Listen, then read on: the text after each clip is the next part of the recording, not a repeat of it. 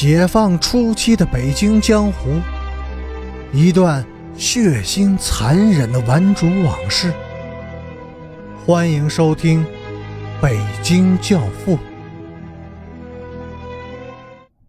第一百五十四集。赫尔根摇了摇头，嘴唇蠕动了几下，含糊不清的说了句什么。说完。他自己却笑了。你想说什么？周奉天俯下身子，把耳朵凑近赫尔根的嘴边，仔细的听他说。听完了，他也乐了。赫尔根说：“嘿，那女人傻笑，她要是哭，我就要了她了。”周奉天在南城转了一天，天黑以后才见到大金刚。他和边雅军、陈诚在一起，刚从饭馆吃完饭走出来。老大，你长本事了，敢对一个孩子下黑手，来，咱哥俩玩玩。周奉天说着，从腰里摸出一把锃亮的牛耳尖刀。走，老大，南城或北城，地界由你选。大金刚的脸色煞白，两只眼睛死死的望着周奉天，一句话也说不出来。边雅军横身挡在了大金刚的前面。奉天，底下人的事儿，还用得着你和我管吗？边雅军，你走开。你手下的人欺人太甚，他碍了我的眼了。周奉天，大金刚是我的人，有话你冲我说，要玩什么也冲我。说着，他也拔出了刀。那天，双方没有动手，因为陈诚在场，他笑吟吟的把他们分开了。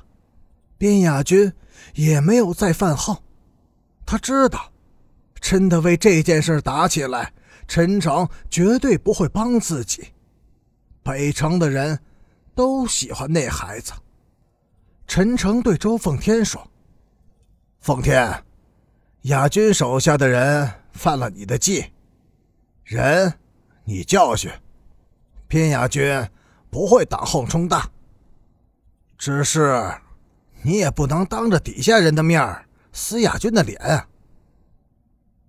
周奉天阴着脸，点点头，对边亚军说：“亚军，告诉你的那帮子混蛋，赫尔根是我的小兄弟，想打狗也得看看主人是谁。奉天，你也告诉赫尔根，他在南城地面上玩，收敛着点别犯在我手上，否则我不管他是谁养的狗。半年以后的一个晚上，大金刚在自己家的门外差点被赫尔根用斧子给劈死。那天他回家时已经是半夜了，院子从里面给锁死了。他掏出匕首插进了门缝，想把门锁给拨开。这时，他突然从内心里产生了一种极强烈的恐怖感，似乎有某种巨大的危险正在逼近自己。他战战兢兢地靠在院门上，向四周看了看，胡同里静悄悄的，什么也没有，只有一盏路灯的灯罩松动了，被风吹着，发出喳喳啦啦的响声。灯影也一明一暗的晃荡着，他喘了几口大气，使自己平静下来，又开始用匕首拨门。门开了，他走进院子以前，又向胡同里看了一眼，还是什么也没有。他放心的走进院子，反身关门时，他忽然觉得有一股强劲的风急速的向自己袭来。他本能的一闪身，一把利斧擦着他的耳朵，剁在了门板上。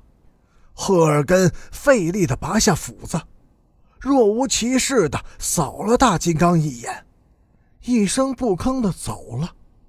大金刚倚在院门上，一动不动地待了很久。